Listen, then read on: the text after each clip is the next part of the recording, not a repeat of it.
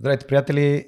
Днес сме отново с Жоро Спасов а, в Longeva IT, подкаста, който свърх човекът и LimeChain правим заедно, за да помогнем на хората от IT индустрията да постигат по-добро пиково представяне и разбира се да живеят по-дълго.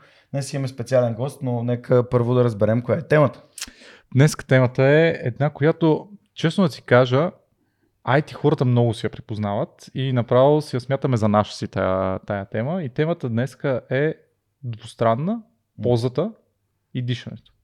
И общо взето, като хванеш IT човек и го питаш, абе, какво можеш нали, да подобриш, какво искаш да подобриш в ежедневието си, и те много често идват и казват, бе, аз съм почти сигурен, че не седа много добре, или не стоя много добре, или малко тук почва да ме боли врат, гръб, някакви такива неща.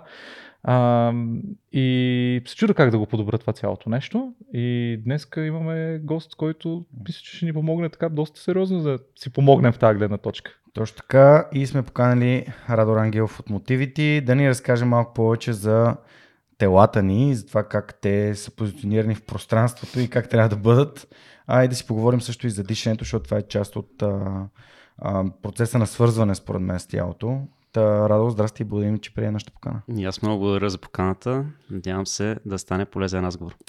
Ами мисля, че ще стане полезен разговор. Ти си един от тези хора, които като обсъждахме темата с Жоро, и аз казах Радо. Той беше такъв, дали ще се нали? Аз викам, Радо, това е човека. А, добре, еми, дай да започнем от... А, къде да започнем? От историята, защото те много малко... Вече може би не са толкова много малко, но основните хора, които аз съм чувал в България, които се занимават точно с изследването, изучаването и помагането на хората дали да си подобрят ползата дишането, са а, Радо и неговия екип. Тук mm. нали, на Криси на Диди. А, и ми е интересно всъщност, може би да започнем от там. Ти самия как влезе в това, в това цялото нещо с а, ползата, изследването на ползата, изследването на дишането и после вече да преминем към как можем всъщност да го използваме като инструмент за IT хората. Да, да. Разкажи ни. Ключовата дума е любопитство. По-рано с Жоро си говорихме за деца и за това как децата учат и прохождане и така нататък. И аз винаги съм казвал, че най-ценното, нали, когато кажат да запазиш детското в себе си, е да запазиш любопитството, интереса към нови неща и толерантността към неуспеха. А, Та, по тази линия аз винаги съм бил много любопитен а, за движението. Цял живот съм се движил. А, в един момент, работейки в корпоративна среда, понеже съм финансист по образование, а, почнах паралелно да се занимавам и с тренировки, защото реших да опитам. Дори не помня нали, какво ме мотивира да започна да, да помагам на хората в, по този начин. И, и вече оттам нататък процес, защото в началото беше тренировки с тежести, после беше мобилността малко в а, изолиран а, аспект без контекст, после бяха разни други вертикали и така нали с времето почваш, като имаш една добра, добра основа, почваш да си избираш а, а, вертикалите малко по-различни по- и влизаш повече в дълбочина така, и, и, и правиш взаимовръзките, защото в различните а, модалности, които, когато става въпрос за здраве, а, виждаш, че няма как да разделиш нещата. Първо. И второ, виждаш, че различните учители, ментори, който както иска да ги нарече, нали, а, ти казват едно и също нещо, само че е причупено през тяхната перспектива. Но то а, има логика в контекста на, на здравето и на, на човека на да. системата от системи, което е всъщност човек. Да.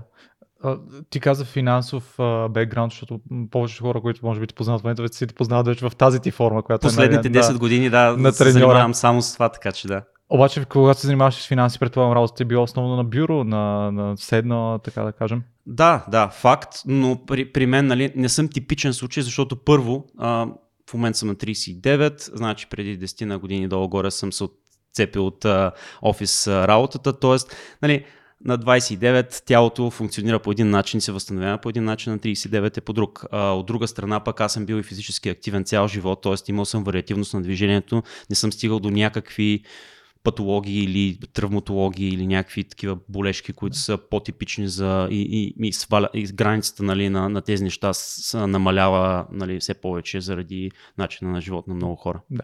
Кое, кое те накара да тръгнеш, може би, по пътя, който е на мобилността, на, на, на, на изследването на ползата? В сравнение ти каза, нали, че си започнал и с неща, като предполагам традиционните неща от, например, фитнес нали, и така нататък. Кое те, кое те коя част на любопитството те закара точно в тази посока? Ами, когато водех тренировките с тежести, идваха нали, редовни клиенти, които дълго време не можеха да прогресират на някои упражнение, примерно да клекнат с тежест. Не можеха да увеличат тежестта, повторение, защото виждах, че имат някакво ограничение отвъд просто силата. И почнах да задавам въпроси. Аз съм фен на това, като задаваш по-добри въпроси, получаваш по-добри отговори.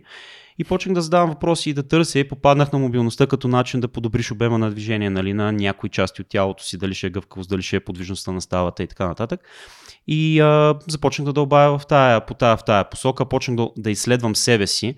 Аз много пъти съм ми разказвал тази история, как в, а, а, когато големия ми син беше все още бебе и си легнаха вечер с жена ми в хола на, на земята, почнах, почвах да, да обследвам. Просто беше нали, буквално интереса да видя кое как се движи. А, цял живот съм се движил, ама това що не мърда, това какво става, нали? И, и, и, и едно такова малко реалити чек.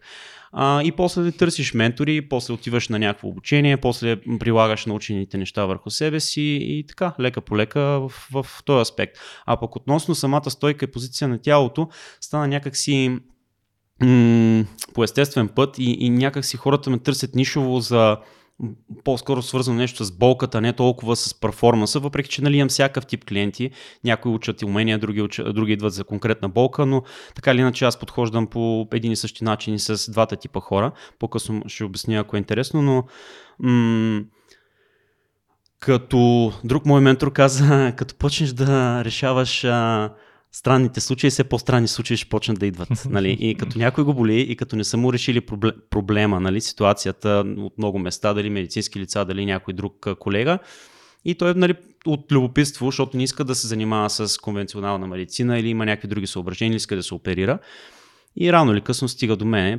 При мен нещата са по-скоро по препоръка и така, нали, като помогнеш на някой. То по много естествен път се движат нещата при мене нали, като градация. Да. На интереса, на умението и съответно, защото на мен пък ми е много интересно, когато дойде някой и, защото имам такива случаи, съм го казвал и, и в други разговори, че а, има случаи, когато не мога да помогна на човека, обаче това е защото към настоящия момент нямам необходимите знания да му помогна. И като не му помогна, на мен ми става интересно. Сега, откъде мога да науча тази информация? И следващия. И да. така. Патриарха на LimeChain Longevity групата и айде да ще го наречем кръстника на това подкаст, Живко Тодоров, който е наш а, приятел, той казва на смисъл, ам, понякога усещам, че хода при а, Радо и при неговите хора вместо на доктор. Като го заболи нещо и, и, и отива там да си, да си лекува проблемите, тама и ти си станал малко... Чакай, чакай, чакай малко, чакай сега. Да лекуваме проблемите е едно, ама Радо не прави това. Не прави това. Та, тук е нали, медицински дисклеймер. Дисклеймер. Нали, да. Радо не лекува проблеми. Радо търси първопричини да. и прави превенция. Точно. Което е разликата между това да отидем на лекар, някой да ни да хапче и някой да ни каже, абе, я изследвай като правиш такъв тип движение или като активираш дадени мускулни групи, а какво, какво ще се случи, дали това ще се промени. Да, да и много хора, между другото, то, и, и, и препоръките някой път са такива. А, ходи при Радо, той ще оправи. Нали? Буква, буквално. И, и, и за, за, задава, задава едни очаквания, които са малко нереалистични. И аз като дойде някой човек, първото нещо, което му казвам, че аз мога да дам информацията, обаче отговорността е на човека. Нали?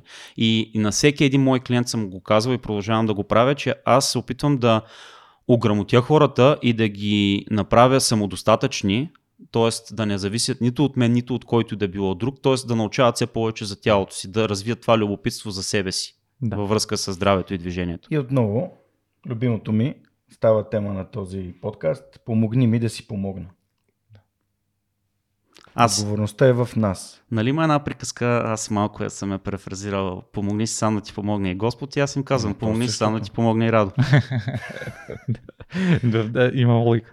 Ти каза, добре, да, да хванем тази нишка с помагането. Всъщност, ам, какво, как, какви са нещата основните, които се опитваш да помогнеш на хората, които са при теб, да разберат за своето тяло, така че те не могат да, както каза Жорката, да превенция да направят за някакви болешки или ако са тръгнали в някакъв път да започнат дали да по обратния път нали, да изправят някакви неща. Ами това, което се опитвам на да, да първо да, да им даме малко различна перспектива, защото въпреки нали, напредването на знания и така нататък. Хората все още са в една стигма, догма във връзка с движение и здраве, от една страна. И второ, искам да им упростя, а, упростя процесите, защото много хора в днешно време а, заради сложността и динамиката на, на ежедневието ни, а, някак си като валидират пред себе си, че, че, са, че правят нещо много важно, като а, опитват да осложнят процеса дори и на здравето. Нали? Защото сега има подкасти за а, на Хюберман, на той, на оня, на трети, нали? И, и хората ги слушат тия неща. Да, да, ама първо ти ако правиш нещата, които Хюберман ти говори в подкаста, ти трябва само това да правиш. Оттам да почнем, нали? А пък хората, ако, ще, ако говорим примерно и за, и за хранене, някой път хората ми, ми говорят за някакви неща, пък аз ги питам, основната пирамида, нали, как вървим по пирамидата. За движението е по същия начин. Тоест от, от простото към сложното. Ако говорим за движение, трябва да имаш основа, за да можеш да импровизираш. Хората искат да импровизират преди да имат основа. И нали, куп такива неща. Аз съм много Какво е прагматичен и в... В Principles пак, а? Да. Да. Как, какво има в основата? Можем ли да го дадем това на... Ми, ако на говорим за здраве, нали, нещата, които всички знаем, но малко от нас правят регулярно, защото то не е да го правят 2-3 дена и после нещо се случи и какво стане. Та, нали, да спим, да се движим, да пием вода, да а, излизаме сред природата, дали такъв тип неща. Да обърнем внимание на дъха си, нали, както ще стане дума и по-късно. Такива неща. Само, че нали, те са. Про... Другата ми любима приказка е, че нещата са прости, а, прости но не са лесни. Нали. От една страна, защото имаме много а, задължения, от друга страна, защото имаме много разсейващи фактори, а, от трета страна, защото а, не си даваме достатъчно време, за да усетим какво трябва да усетим. И така, нещата трябва, би следвало, нали, да са интуитивни, но за да, стигнат до, да стигнем до интуитивния момент, трябва малко работа. Защото хората говорят много за балансирано. Нали? Балансирано хранене, балансирано това, само че то е изпразнено от контекст и за да стигнеш до личния си баланс, защото баланса за тебе няма да е баланса за мене. И а, затова, за да стигнем до там, е процес. Ние можем да търсим ментори и подкрепа, но трябва да го адаптираме на базата на нашето ежедневие, нашия стрес и нашите всичките другите неща. Да. В ам, контекста, може би, на, на, на мобилността, на позиции и така нататък, като стане дума за баланс, аз обикновено се сещам нали, за баланс, може би баланс и дисбаланс около мускули, около някакви стави и така нататък. Забелязвал ли си и може би около хората, които повече работят а, седнали, да не казвам само IT хората, защото и финансистите, те може би ще имат подобни, а, подобни преживявания. Забелязвал ли си, може би, къде са най-честите точки, където се появяват такива дисбаланси, които дългосрочно може би ще ни, ще ни повлият зле. А, много често казвам на хората, че симетрията е иллюзия. Okay. И а, а някаква цел, нали, ако гледаме учебника по анатомия, нещата изглеждат по един начин. Само в, че в живия живот няма как да изглеждат по този начин, чисто и просто защото здравето е динамична величина. Тоест хората очакват, че веднъж като се подредим като по учебника и то ще си остане така. Нали? И трябва тия неща. Да, да, ама спиш на криво, след 30, а, спортуваш нещо, натоварил си повече това или онова, няма как, смисъл ти дори ако си десничар, а, повече стимулираш едната половина на мозъка си и така нататък и така нататък. Тоест, а, добра цел е да от гледна точка на самооценка и, и за това да не ни боли. Нали? Защото хората си мислят, че а, мен като хор, човек преподаващ и занимаващ се с движение, с здраве, мен никога нищо ми няма. Да, ама не е вярно, нали? Всеки е човек. Въпросът е ти да имаш инструменти да менажираш тия неща първо и това е една добра а, познанието за къде трябва да са позиционирани долу-горе в пространството са, е добра отправна точка. Което не ти гарантира, че ако си оф центъра, нали, а, ще, си, а, ще те боли нещо. Има много хора, които примерите са Майкъл Фелпс е с кифоза, а, на Юсейн Болт краката му са ей така сплескани пръстите, нали? но са топ атлети. Само, че хората нали, някой път пък влизат в другата крайност, че а, те щом са така, аз няма нужда да правя нищо. Нали? Да, ама ти нито си Юсейн Болт, нито си Майкъл Фелпс, нали? имаме и някакви изключения.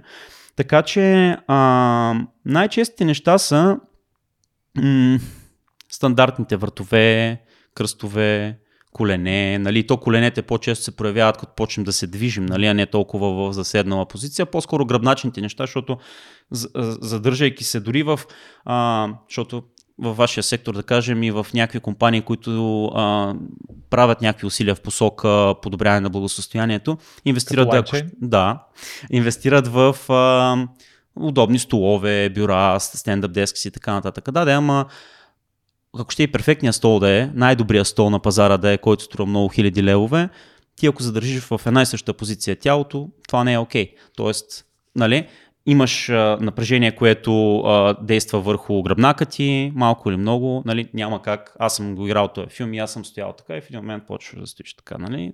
Няма как. Просто смяната на позициите е по-ценното нещо в този случай. Окей, okay, ето един инструмент, който веднага намерихме. Или не веднага, но, но, но намерихме. Това е Смяната на позициите, защото аз наист- признавам си не го знаех това нещо. А, имаме въпроси от лаймовете, които след малко ще ти зададем малко по- по-късно. Не можеш да си представиш колко много от, от тия въпроси са точно почти е това, което попита, което, което ти каза току-що. В смисъл, как да направим това, коя е правилната поза да седя на бюро. А, само да вметна да, да, да допълня в тази връзка. А, правилната позиция, аз много често съм го правил и то е момент в някакви корпоративни събития, когато а, нали, са гру- група хора, съм, говорил, съм казвал на организаторите да не слагат столове. И влизат и застават така по стените хората и са изправени, чуят се какво правят, но обаче в един момент почват да се измарят. Един ще седне, нали? То, малко то е груповия ефект. Един ще седне, другия почва да сяда. И така за около час ти си сменил много позиции на земята, защото никога не е супер удобно, нали, както на стола. Не те фиксира в някаква позиция. А, примерно, ако се изправиш и имаш стендъп деск. Да, да, ама аз ако имам навика да стоя килнат на единия крак, нали знаеш много хора как пренасят тежестта си, докато Да. стоят изправени и си говорят нещо. Примерно, ако имам този навик или пак съм сгънат отпред, нали, това какво значи? Нали, пак ще вляза в някаква крива позиция.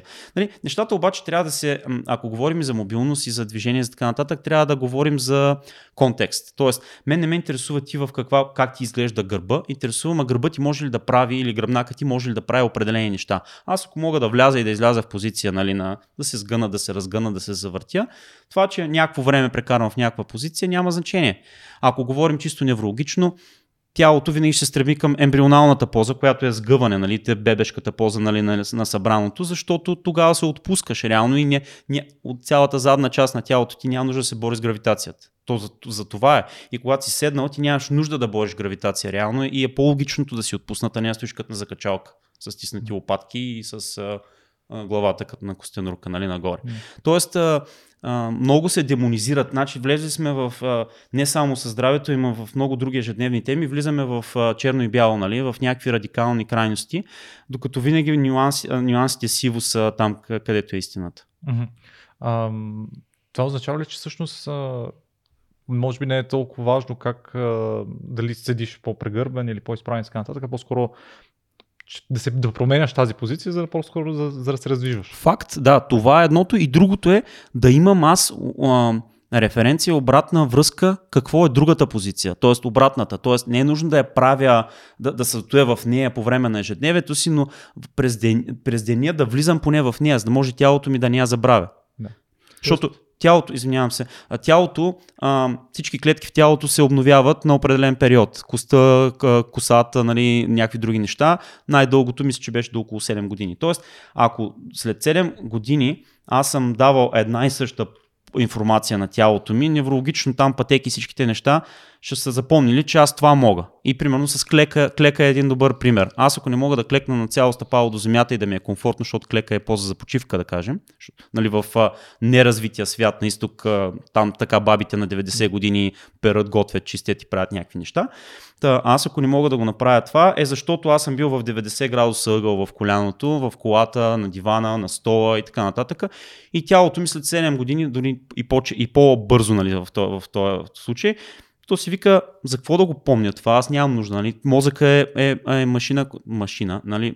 орган, който оптимизира процеси. Нали? Затова а, имаме навици и разни други неща. Тоест той гледа как да пести енергия, не как да изразходва повече. Затова се сгъва и затова няма да можеш да клекнеш, защото не си клякал в тази позицията. Аз ако всеки ден влизам в клека, дори за след като си го постигнал, нали? защото по-трудно е да постигнеш, да върнеш обратно а, обема си на движение, но по-лесно е да го поддържаш. Примерно, ако правиш шпагат, нещо разтегателно, няма значение.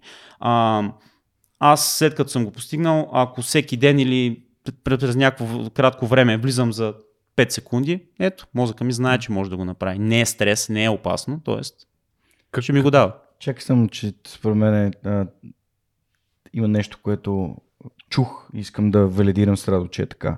Тоест, това, което аз разбрах е, че не е най-важното как седиш, а как се движиш. Тоест, какво може да прави тялото ти извън позициите, в които ти седиш и работиш, стоиш и, или стоиш и работиш. Тоест, ти слагаш малко или много е а, да, ти компенсираш, тялото ти компенсира по някакъв начин, подпираш се и това влияе, но ако ти имаш подвижността, добрата подвижност, а, няма значение как седиш за кратък интервал от време. Факт. То, дори тук бих включил и спането, защото много хора пък са, а, нали, има тия хора, които казват, аз а, имам неправилна стойка и другите казват аз спя грешно, което аз не мога да го разбера какво значи спя грешно. И, и на всички им сменят матраци, възглавници, някакви неща. И аз им казвам, да, сега може би не е оптималният вариант да спа по корем, защото по този начин кръста ми ще страда и, и няма да мога да дишам добре и врата ми също, нали, защото си усукан и все едно някак ти чупи врата нали, 8 часа. А, но всяка друга позиция е окей, okay, стига ти в съзнателната част от деня си може да се движиш адекватно и тялото ти се чувства добре. Аз също седя. В смисъл това, че се, нали, работя в а, зала с клиенти и постоянно се движа. Аз също седя, защото имам административни неща покрай бизнеса, имам онлайн клиенти, имам други проекти, които изискват да съм на компютър и да, да, да съм там за някакво време. Но съм окей. Okay. В смисъл и другото нещо е, ценното е, на, аз като работех в офис, а, въпреки че а, можех да си взема бутилка с вода или някакъв по-голям съд, който да пие да не ставам, аз нарочно си държах чашата, за да ходя до диспенсър с водата и да си пълня.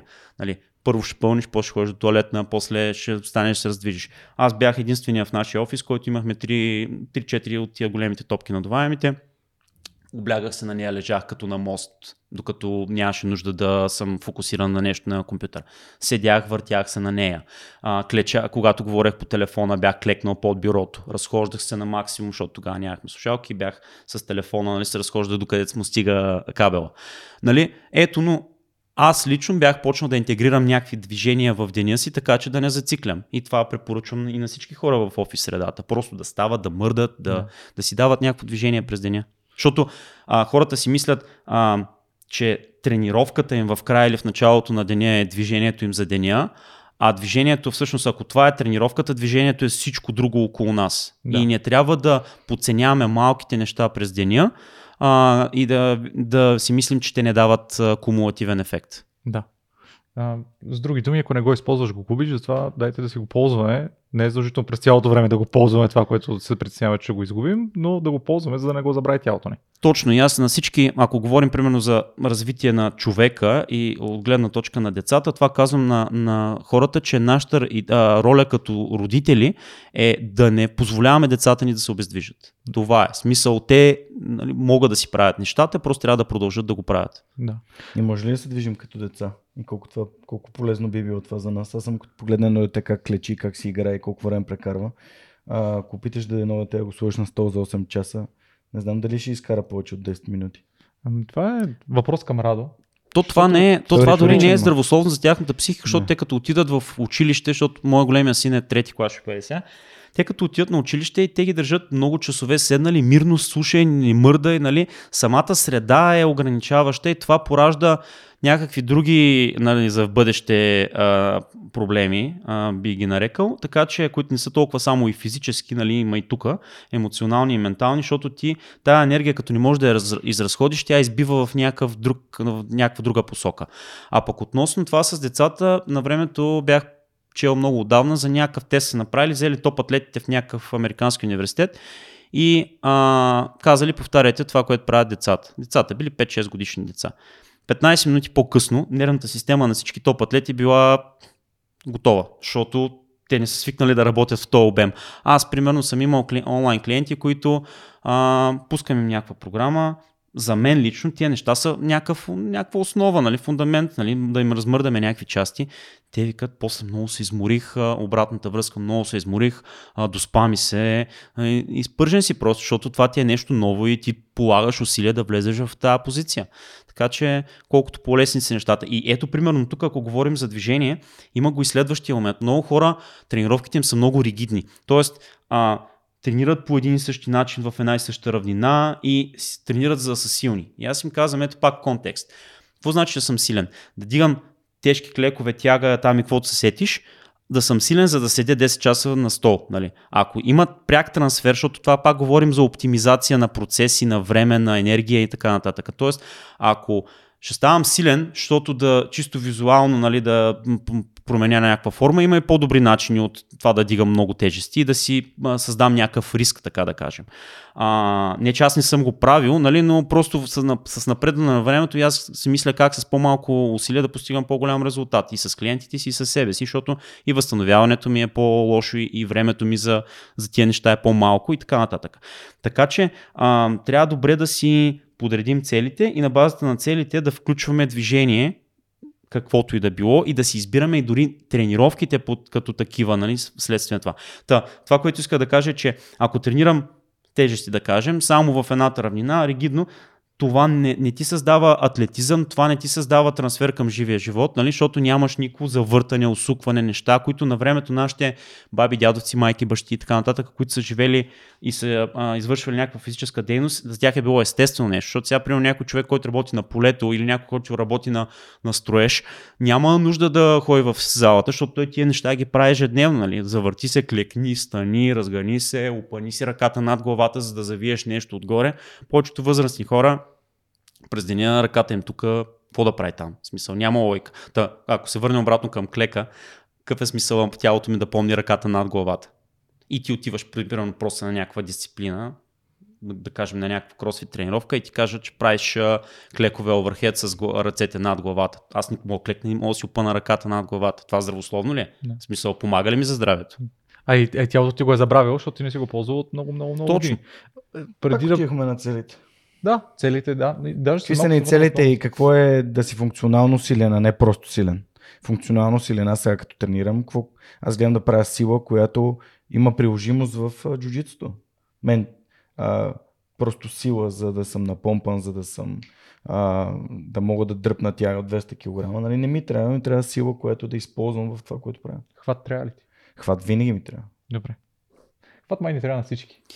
А, само... Понеже спомена джуджитсото, аз и аз понеже го тренирам, ми, ми беше много естествен начин да, да приложа подвижността си в, в някаква такава по-глобална дисциплина, mm. така че на мен също това ми е интересен процес за обследване. Защото, примерно, аз подхождам към движението, да кажем, като към скилворк, нали, като умение. Всяко едно нещо. Преди да ходя да бягам маратона, ми беше едно такова сега не ми се бяга, нали, не е моето нещо. Да, обаче подходих, да, дай сега, знаеки как, как работи тялото, дай сега да посещам неща. Това, това, това. После с другото нещо, после с трето. И, и, винаги приканвам хората, като почнат да, да учат някакво ново умение, първо да работят с някой човек, който разбира какво прави, а, за да си спестят много а, главоблъсканици и шансове от травми, просто да им е по-оптимално. Ако се учат да карат ски, да си вземат да се научат както трябва, по-безопасно и за тях и за останалите. Нали? Ако се учат да бягат, наистина някой кой човек, който знае.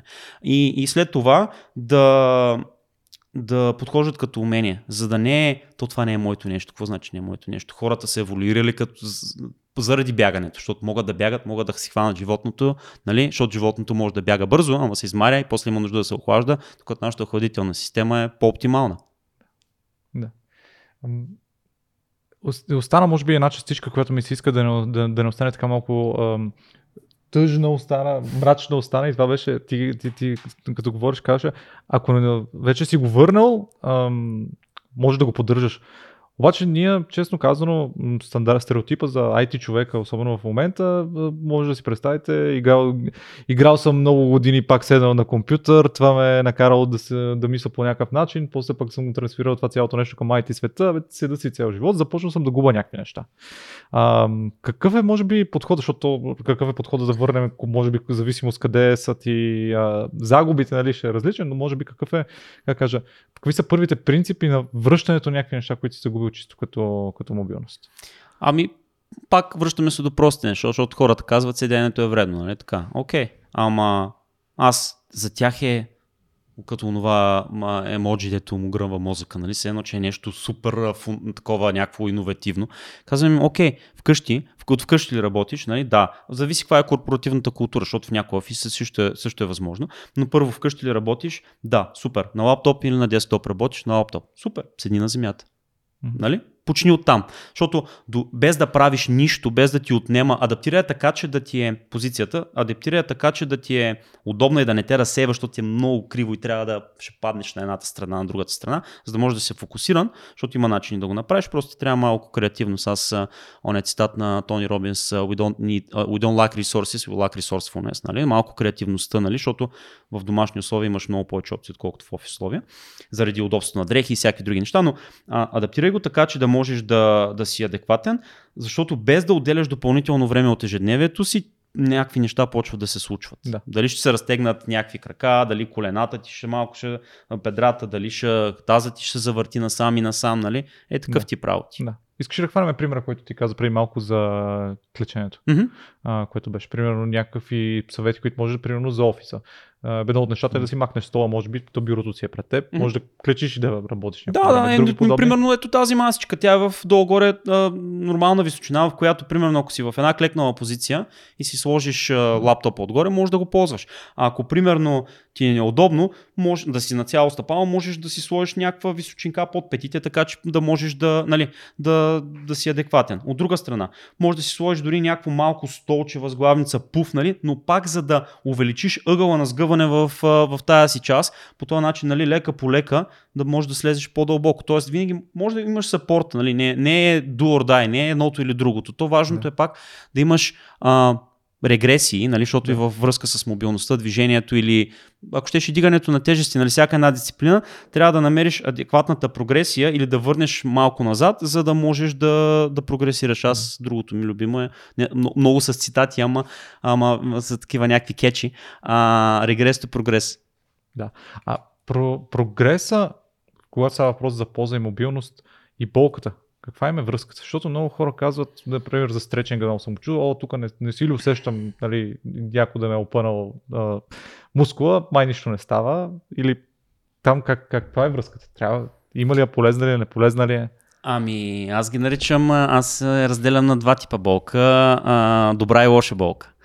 Лошата болка е тази острата болка, която или хроничната болка, която нали, си е на едно и също място, през цялото време те мъчи, фокусът ти е там, превръща се в вече, минаваме на подсъзнателно и емоционално ниво, някакви неща, те ограничава да правиш неща. Имаме и другата, която обаче е по-трудно повечето хора да си я създадат, то затова е трудно и нали, с спорт, с движение, някакви неща, защото а, такъв тип активни, защото м- то е self-inflicted pain, нали, но, но в смисъла на боли ме за да прогресирам. И тук можеш да почнеш да разграничаваш. Аз много, когато говоря с някой клиент, който го боли нещо, за да постоянно съм с въпроси, постоянна комуникация, защото на един човек нервната система реагира по един начин на едно и също движение. Ако ще дойдеш ти с болки в кръста и Жоро с болки в кръста, а, и да е идентична ситуацията, една и съща диагноза, ямъра, каквото щеш, неговото тяло ще реагира по един начин, твоето по друг начин. Затова, примерно, аз искам да знам. Защото хората, като ги боли, ви- винаги имат едно спирачка. Защото болката всъщност за тях е а, и за човека като цяло е спирачка. А пък за мене а, тялото ти казва какво трябва да се промени.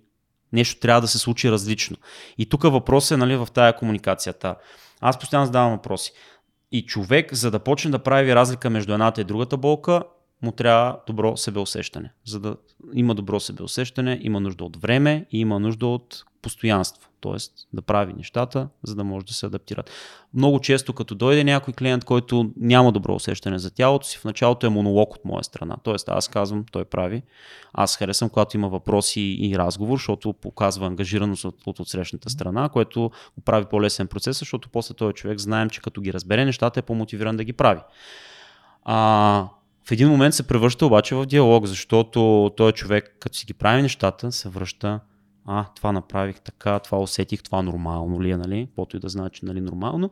И нали, става вече диалог. Така че времето е важно, за да разберем кога е достатъчно.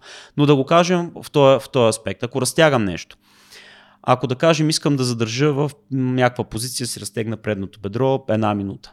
Аз ако съм през цялото време на е така с лицето, задържам си дъха, нали, очевидно не е окей, okay, нали, за, да, за да ми даде тялото повече от това. А, тоест, трябва да намеря а, позиция, която да ми е комфортно-некомфортна. Тоест, хем да, да е адекватно натоварването, хем да го има, нали, защото все Да. пак не е просто почивам си. Има ли някакъв гайдлайн, примерно точно за, например, за разтягането, което тук що каза ти? А, 5 секунди или да разтягаме, 30, една минута, 2 минути или как можем сами ние да, изме, да, да измерим или по някакъв начин да помислим върху този въпрос, за да знаем колко време примерно трябва да разтягаме. Много зависи. А, нали, зависи пак в контекста. През деня ли го правим в рамките на тренировката, ли го правим с каква цел цялата ни тренировка ли е насочена само към пасивно разтягане, защото има много типове разтягане. Okay. Може просто пасивно отпуск, искам да се отпусна. Значи аз да. това с по-такива пасивните неща го а, препоръчвам а, преди лягане, да кажем. Защото а, може би се, би ви се е случвало, някои хора също със сигурност им се е случвало, отиваш на масаж. Отпускат, ако имаме някакво, някакво напрежение задържано, отпускат го а, и тебе ти се доспива. Нали? Същото е. Ще, ще може по-добре да възстановиш като спиш. Тоест, а, ако ще правя някакво по-дълго разтягане пасивно, да е преди лягане. И да са основните големите групи, нали? да, да, да е кореми, гърди, предни бедра, гърбове, такъв тип неща, където най-често имаме някакво за- задържане напрежение. А, ако правя, ако искам да напредвам нали, да в някакви позиции, там ще има нужда от малко повече активен, активна работа, за да мога аз да убедя тялото си, че аз мога да вляза с собственото си усилие, нали? за да може това нещо да е трайно, а не просто, както примерно много често се случва, предполагам все още, защото са идвали такива а, клиентки с а, художествена гимнастика, балет, където имаме едно агресивно, пасивно натискане, за да вляза в някаква позиция, особено като си дете, нали, не е гарантирано, че това е най-добрият подход. Нали. Мгм. Така че а, зависи, примерно, ако а, тренировката ми е структурирана така, че хем да подобря силата, хем подвижността, мога да си направя силовото упражнение, после да направя адекватно разтягане, което да ми подобри а, позицията. Да кажем, ако искам да бутам над главата и знам, че имам ограничение в гърба, нали, в а, Да. големия гръбен мускул, ще му дам разтягане, за да мога после да имам по-добро повдигане на ръката и да мога да отида по-назад. А, но няма да е толкова интензивно, така че да ми компрометира силовото. Да. Нали? Ако е в края на тренировката, по същия начин ще го направя по-дълго, отколкото ако е в суперсетнато с, с някакво силово упражнение. Да. Така че пак има много вариации и възможности. А, преди малко говорихме за, примерно, да клекнеш до тази масичка и си работиш, малко на мен ми дойде а, наименованието за това нещо да е а, знак за движение. Защото от време на време Аз им, казвам, move, аз им казвам Movement Snacks и Да. съм го правил в някакви презентации, точно така го При наричам. Movement Snacks тогава горе-долу как, в смисъл 30 секунди или да поседа, или докато ми е комфортно, или да не го мисля въобще колко време седа така. Аз не бих влизал в, в такава специфика, просто всички сме чели тия проучвания, че човек не може да стои фокусиран повече от 60 до 90 минути нали, и да е шарп и такова. В един момент нали, продуктивността ти пада. Както човек не може 8 часа без да мърда, да е, да е адекватен да. и да е фокусиран. Тоест, има много, ако нямаш навици все още изградени, не можеш да усещаш. Значи, хубавото, когато а, имаш добро усещане, когато си подобриш цялостно а, движението на тялото е, че много бързо усещаш на много конкретни места а, какво има нужда да се мръдне. А, и, и бързо го правиш. А ако цялото ти тяло е много обездвижено, нали, ти си в една така летаргична фаза, нали, а, което не мога да го усетиш. То, ако си в някаква такава фаза и, и имаш нужда от изграждане на навици, IT хора сте, а, пускаш си някакъв помодоро или някакъв таймер на компютъра да ти пилка на, или на смарт-watch или на, теле, на това, нали са смарт девайси, трябва да ги използваме смарт. Та, а, пускаш си да ти пилка на час, час и половина, правиш нещо, после правиш друго нещо.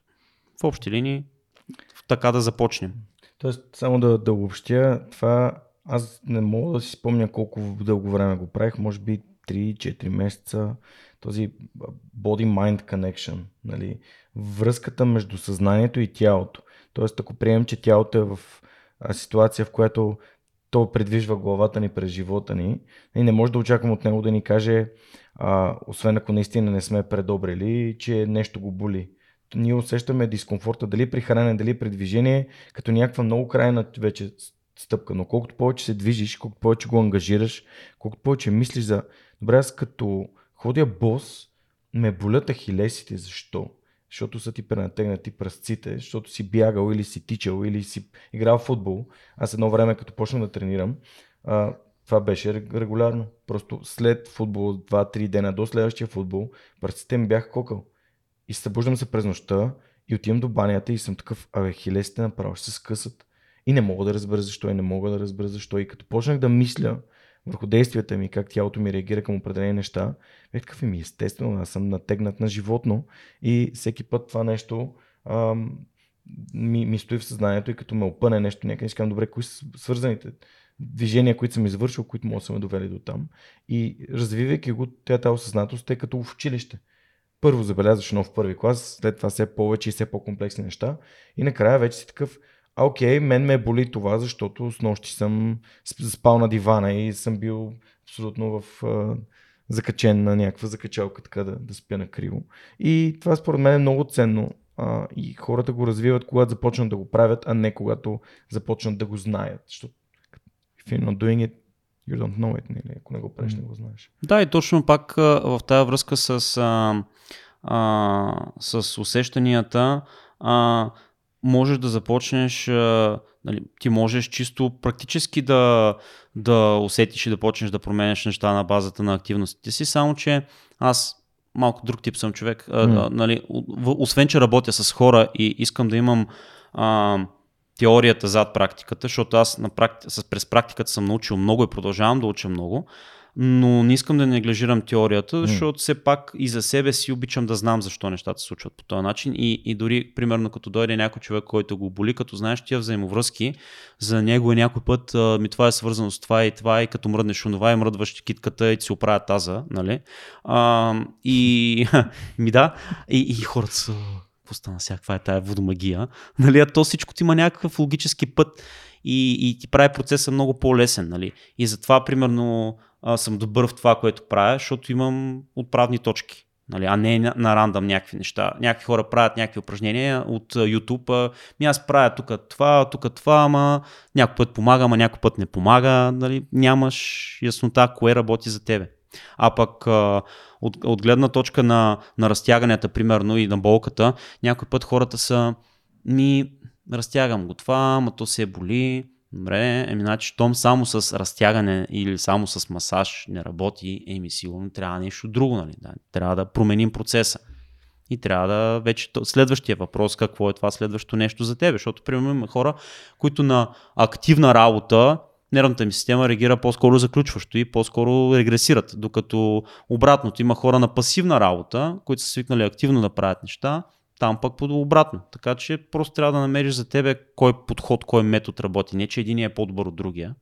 Mm-hmm. Да. Ам, активността, аз това, което си извадих нали, като страшно голям извод, нали, е, че да имаме активност, да имаме вариация в постоянното ни ежедневие е това, което всъщност ще ни позволи да си запазваме тези движения, които, а, които имаме. А, ние в LimeChain едно от нещата, които много така го ценим е активността. Няколко пъти в годината ходим и правим едно нещо, което се казва а, Work and Train Bootcamp. И се хващаме 2-3 дена а, и отиваме да хем да работиме, хем имаме по а, няколко наброи а, сесии, в които, в които тренираме. Последните два пъти а, имахме по една много интересна сесия за нещо, което всички знаем и всички можем. И после май се оказва, че не всички баш го знаем и не всички баш го можем. И беше много голям фурор, защото някакви много интересни неща се получиха. И това нещо беше дишането. И един от хората, които mm. познавам аз в България, които най-много са задълбали в дишането, е Радо. И просто за мен е светотатство да Радо да е дошъл да си говори с нас и ние да си поговорим с дишането като инструмент за повишаването на нашите всичките ни капацитети като цяло, не само ние след малко ще минем да ги следваме всичките капацитети от твой опит да може да ни дадеш някакви съвети, за това може да използваме или какво си, за какво си може да използваме друго нещо. Но ми се иска да поговорим за дишането, защото то е много подценено. Защото хората си казват дишане, като дишане, какво разлика има, ама то през носа ли е, през устата ли е, па високо ли е, па ниско ли е, пък защо го правя. Та, може ли да ни разкажеш малко повече за твоята концепция за дишането, за твоята философия около дишането? А, радвам се, че точно така го формулира и че си го забелязал също, че дишането е едно от подценените неща. Аз казвам на хората, че ако подобрят а, начина по който дишат и начина по който ходят, нали, като основно човешко движение, на механиката на ходенето, тя, хората ще се решат 80 до 90% от болешките си и проблемите си с здравето.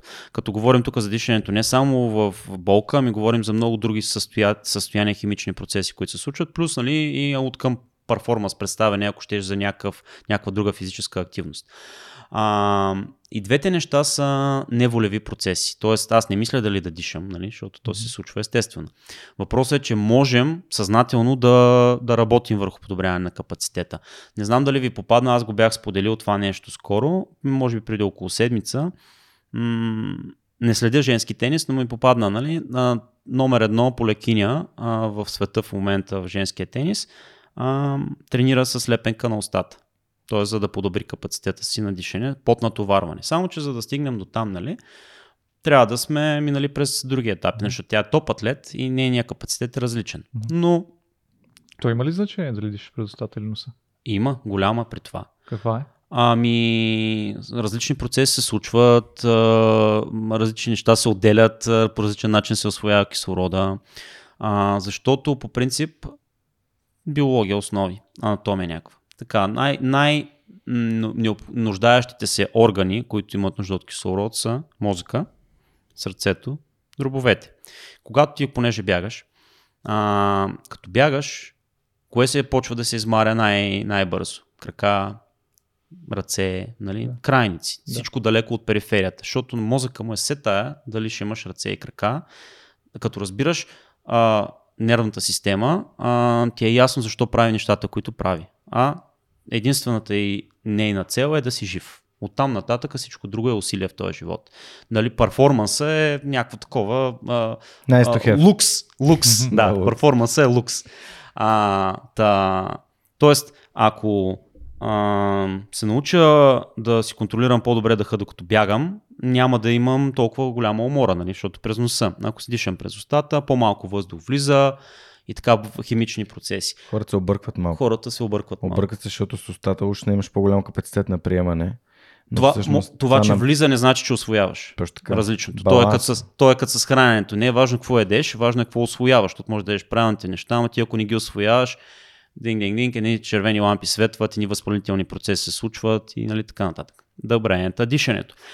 А, другите важни неща с дишането са, че Uh, предполагам има много хора, по-често при жените е срещано, но студени крайници, ръце, крака, дори като е топло навън, нали, в, през лятото. Това е, защото до периферията не стига достатъчно кислород, за да, за да се загряват нещата. Това е защото много често дишаме през устата или непълноценно, или плитко само през горната част. Нали. Аз Нали, не казвам, трябва да дишаме горе-долу и така нататък. Тук другите големи а, митове и, и обърквания идват от ами аз ходя на йога, там практикуваме коремно дишане и някакви неща. Объркани са нещата. И тук трябва да се диша, и тук трябва да се диша. Ако говорим за подобряване на цялостния капацитет, аз бих работил целият цилиндър от тук до тук, да имам осъзнатост какво се случва. Ако работим болка, а, бих работил дишане в специфична позиция. Защото да кажем, че едното ми рамо е така и седя е така през цялото време, тук от тази страна кислород няма да влезе, нали така?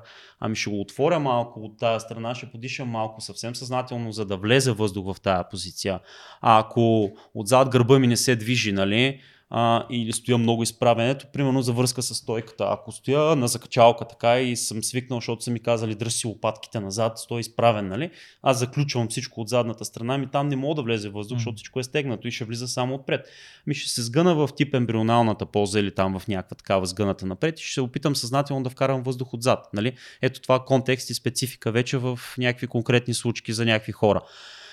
Та, а обратното даже, ако mm-hmm. си пък много преведен, имаш ли въобще капацитет да Няма, не можеш пък отпред да дишаш. Да, изведнъж много хора са ми го казвали. Ми аз тук като такова и тук усещам, че мога да си поема повече въздух. Нали? Защото ето, примерно, а, отивам и всичко, ежедневието ни се случва отпред. Нали, сгънат съм тук. Отивам в някаква зала, правя жанки, неща, бутам, лицеви опори, неща. Тук продължава да се скъсяват и да дърпат някакви неща. И аз тук как да вкарам въздух? Никак е верният отговор. А, ако щем вече за м- органи и неща. Диафрагмата се намира е тук по цялата, по цялата хоризонтала под ребрата. И тя като се движи при вдишване и издишване, имаме едно естествено движение на органите отгоре и отдолу, тип масаж, ако щеш, нали? Тия неща вътре си комуникират. Тия неща, ако са зациклили, затлачени, нищо не се мърда, нали? Може дори и някакви такива по-сериозни състояния, състояния да доведе. От гледна точка на, на хора с алергии, сенни хреми, всякакви други неща. Тук е цял лабиринт от, от канали. Ако отворим една снимка на, на, на носната кухина, синуси и всякакви работи. Тук въздуха се затопля, а, пречиства. пречиства, увлажнява. Нали. Плюс има един, а, има един газ, който се нарича азотен оксид, който когато дишаме през носа, този сигнал стига до кръвните ни артерии и те се разширяват, за да може да минат нещата и да мине кръвта и да минат всички неща, които трябва да стигнат до периферията.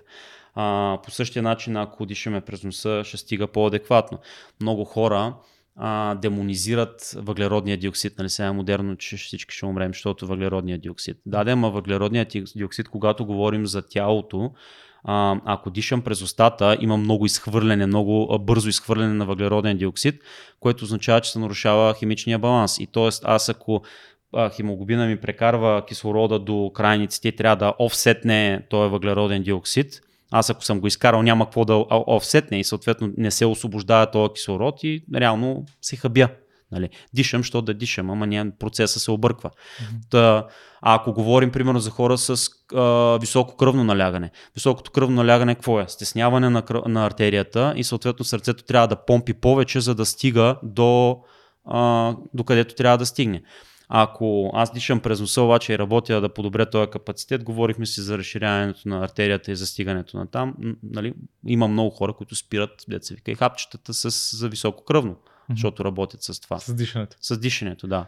Е, а, хора това няма с... как да работи, защото е безплатно. Хора с... Да, хора Де, с астми и неща и така. Май така се оказва, че тия безплатните неща не ги правим, защото не са яки. Просто те са безплатни, да се наспиваш е безплатно и да дишаш е безплатно и то не може да работи, ако е безплатно. Ама, нали пак, връщаме се до там за... Хората се чувстват много значими, когато, са, когато правят сложни неща. И, и във връзка в контекста пак нали, на ежедневието ли, нали, вашите неща, които правите, очевидно са сложни, защото не може да ги прави всеки хванат от улицата. И съответно изискват някаква, някакъв, някаква експертиза. И хората опитват, не знам защо, пренасят това и в ежедневието си. Место в ежедневието си да максимално да упростяват процесите, за да може да се възстановяват добре, да декомпресират, да не се стига до тъй модерното нещо, бърнаут и всякакви други неща. Да не, да не нямаме нужда от обучение по стрес менеджмента, ми да се научим просто как да си работим с дъха, защото като дишам през носа се активира вагосния нерв и влизаш в парасимпатичната нервна система и тогава влизаш в rest and digest и реално си почивам, нали? Ако, примерно, не можеш да заспиш, защото имам и такива клиенти, които не могат да заспат вечер и съм им казал да правят неща за дишането и са постоянни и спът за пръв път от не знам кога, нали, примерно. Или защото, примерно, като спиш, дишаш през устата и сутринта, като се събудиш, врата ти е схванат, кръстът те боли, защото и такива имам, ама сме им показали как да не дишат през устата и ни спира да ги боли кръста, като станат сутринта или врата, нали, някакви други неща. Или устата им да е едно са изяли една шепа с пясък, тук е гърлото. Ако стана да пия вода през нощта, най-вероятно също мога да го. Ако хъркам, е такива неща. Ако имам слип на апнея, или не знам така ли се кажеш на български. На сън на апнея. Сън на апнея, да. А, а, да, нали, да обърна внимание на, на тия неща. Ето простичките работи. Но пак ако не сме ги практикували тия неща в съзнателната част от денонощието, после ще е като спах, а, спах грешно. Нали? Mm-hmm. Ма спах грешно може да е, защото не се движи тялото добре, може да е, защото съм дишал през устата цяла нощ. Нали? И спиш 9 часа, и ми пак си парцал. Спиш 6 часа, всичко е топ. Mm-hmm. И имаме такива примери. Дори на футболисти, които се грижат за себе си, едно момче на 21 години, ми пише, е, спът достатъчно, храня се, тренирам всичко 6, нали? Ама сутринта като се събудя, не е окей. Okay. Викам, добре, залепи си лепенка на устата, пробвай, спи тая нощ с лепенката. Веднага го направим, следващото сутрин беше се наспал за по-кратко време, каза, че съм се по-свеж. нали, простичко. Лепенката струва 5 метра, 5 лея от аптеката. Искам да се захвана за едно нещо, което каза ти. Дишането през носа а, повишава нитрик оксид, нещо такова. Да, каза ти, дава си, да. Което, То доколкото го разбрах, повишава, ами дишането Дава през носа- сигнала да се секретира, да се освободи, да, да, И, и генерира. след, а, това свързвайки го с нали, уросяването на, на крайниците, а, това означава ли, че всъщност това ни помага и да си уросяваме по-добре и мозъка? Абсолютно вярно. Окей. Защото това ми се струва като един от инструментите, който мога да ги свържем с два от нашите капацитети, които са за а, научаване на възпроизвеждане и възпроизвеждане на неща, плюс а, капацитет за задържане на информация. Защото всъщност едно от основните неща, за да можем да, правим, да имаме тези неща, е всъщност да имаме добре уросен мозък, да имаме добре подхранен а, мозък, както с а, хранителните вещества и енергията, така и също с кислорода, който е, който е необходим там. Но преди известно време прочетох една книга на навици на успелите хора, мисля, нещо това да си казваш. А, освен просто дишането, което нали, е важно и го, и го, засек, и го коментираме в дълбочина, а, аз ви споменах и за ходенето. М, Айнштайн е един от хората, които така бях запомнил, но в, в общи линии повечето хора имаха рутина, която се свързваше с някакъв тип движение. И повечето пъти беше излизам и се разхождам. Айнштайн, като е зациклял над някакъв проблем, излизал е по 4-5 часа е ходил. Нали? Но Много често, и на вас ви се е случило най-вероятно, докато ходя под душа, някакви неща, нали? където оставаш сам със себе си и може да първо да се... Трябва да, да можеш да отпуснеш, за да може да влезе новото нещо. Това е като с пълната и, и празната чаша. Нали? Учителю, как да? Ами аз на пълна чаша не мога да напълня повече. Тоест пак трябва да може да се отпуснем.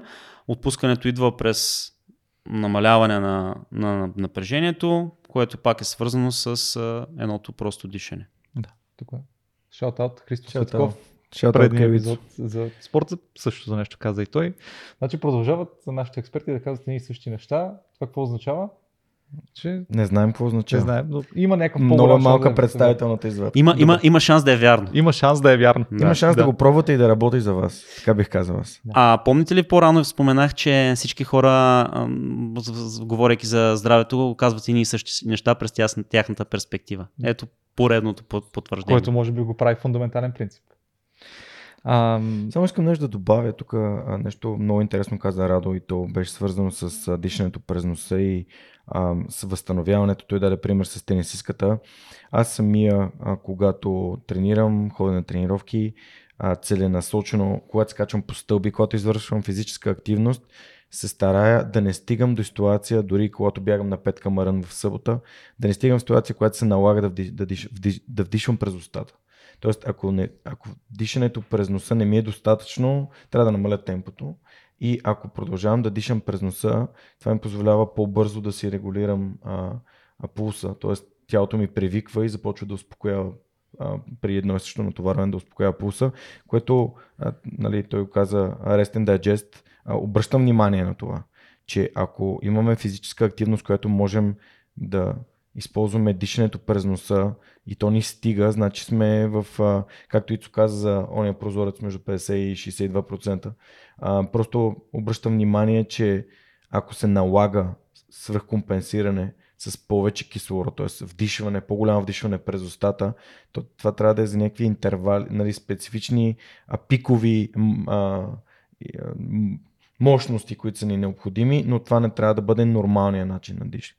Да, във връзка с това, един друг човек, от който съм учил и, и във връзка с бягане, нали, връзката с дъха, а, Хелен Хол, тя е човек с 40 години опит, учи хора как да бягат, нали, най-общо казано, има 8 Ironman, много маратони и така нататък. Тя беше споделила в книгата си, че първият маратон, който избягала само на носово дишане, имала мускулна треска на диафрагмата след което. А, така че а, млади бегачи, които нали, те първа започват, нали, обикновено в програмите им съвета е да изберат такова темпо, което да могат да си говорят, което означава мога да дишам през носа, защото устата ми е през цялото време заета. М, Аз съм го правил това с тренировките си по джиу-джитсу. Залепил, залепили сме си с моя треньор, когато правихме индивидуални борби. А, сме си залепили устата и сме се борили само на, на нос, нали? А, защото то е интензивно. И а, дори ми се е случвало и съм го наблюдавал това, когато в групова тренировка се борим с някакви момчета. а, между, между рундовете, 6 минутен рунд, всички са all-in. Обаче, нали, пак идва и с опита. Те са през цялото време на мускули, мускули, мускули. Пък аз съм на циклите. Нагоре, надолу, нагоре, надолу. Когато трябва да натиснеш, когато трябва да отпуснеш. И после дишам си през носа. И на едната минута почивка между рундовете, а, гледа всички са някакъв блекаут. Пък аз съм такъв, все едно съм, току-що съм медитирал и времето някакво спряло и всичко ми е на забавен кадър. Mm. Това искам само аз да валидирам, че много често ми се случва, особено с белите колани, то има една шега, че синия колан а, има Energy Management, който е свързан с това как дишаш.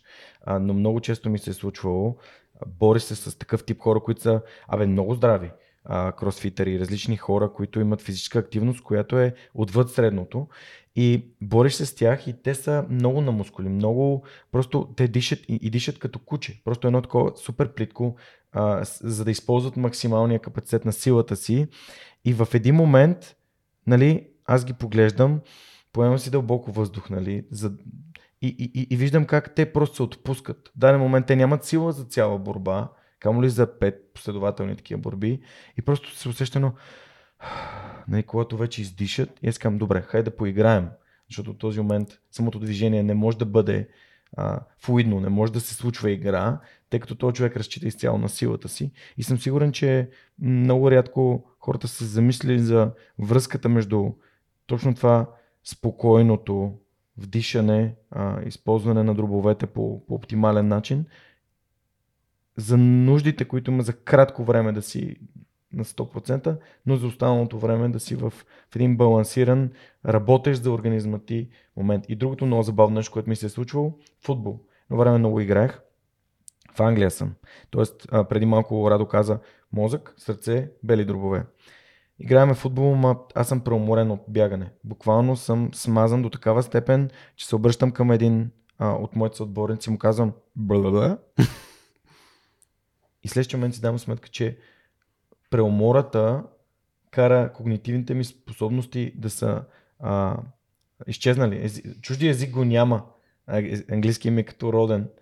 И си казах, добре, това е свързано с факта, че аз съм преуморен и съответно да стига достатъчно кислород до моя мозък. Един единствен път в живота ми се е случвал, а, което нали, ме кара аз си задавам въпроси, защото радост това започна да си опитен да задаваш въпроси. Защо съм се докарал до там? Защо съм се преуморил, как съм дишал през това време. Е такъв тип неща, които а, това осъзнаване ти кара да, те кара да знаеш неща и да изследваш неща. А и да познаваш по-добре себе си пак, да се върна на това. А, Томаш, между другото, ти сега като го, това, това като го каза, че не си могъл да изговориш някакви неща и се сетих, имаше една случка с Красмир Бълков, точно докато играеше още как избълва нещо такова и си тогава стана някакво много смешно, такова комично и го повтаряха много често нещо това. Така че това, но, но това с езика всъщност и с когнитивните способности в, в малко в друг контекст, като цялостна умора, аз също съм го усещал, защото и, и, и аз, нали, като живеех в щатите, ме питаха ти на какъв език мислиш на български или на английски и аз им казвам, нали, че на, на английски, в, защото като живееш достатъчно дълго време и си в средата, нали, идва естествено. Обаче съм забелязвал а, тогава, че когато съм бил много уморен, не съм искал да говоря на английски. Първо сигнално ми е идвало да говоря на български, нали, на, нали, на първия си език, точно защото съм много смазан и не искам да мозъка ми отказва да мисли на другия език. Нали? Така че имал съм и този момент, ако става въпрос за мозъка. Но това, цял, за, говорим за цялостна преумора, не е в контекста и спецификата. Нали? Дишент не съм нали, правил такава връзка. Лапсо си срещи с хора, да говориш с тях, ако си преуморен е много възможно да нямаш достатъчно кислород и съответно да не, да не можеш да се изразяваш правилно. Ако постоянно се прозяваш, защото има хора такива, които постоянно се прозяват дали на тренировка или по принцип в отпусната ситуация, също нали, най-вероятно не, има нужда да се работи с дъха. А, нещо, което Жоро каза по-рано и, и, и беше а, и е полезно според мен, а, да увеличаваме, нали, от една страна, не е гаранция, че като а, нямаме конкретна работа с дъха си, а, ще се повиши капацитета само, защото се напъвам да дишам през носа.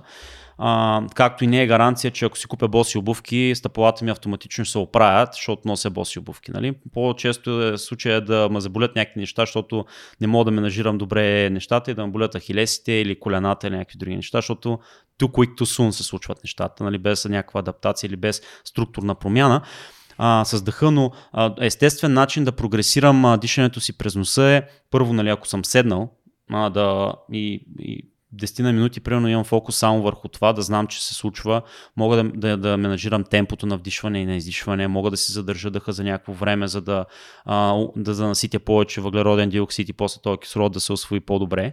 Това е нали, номер едно. После качването по стълби е малко по-увеличен интензитет. Аз, понеже ходя на планина, нали, като качваш баира, Нали, там вече е съвсем друг капацитет ти трябва. Аз го използвам основно пак там, защото пък и въздуха по-готин, отколкото в, в града. А, нали, вече ако бягаме и така нататък. Примерно аз съм, като съм бягал, го правя на, на 50 на 50 примерно. Имам пак, както каза Жоро, защото като увеличиш интензитета, нали, вече имаш нужда от повече. Но примерно бягам някакво време с носа, бягам някакво време с устата, за да възстановя и така. Така че много методи пак има. Ние тук доста говорим за дишането като нормалната част, като как кажа, автономния компонент от нашия, mm. от нашия живот.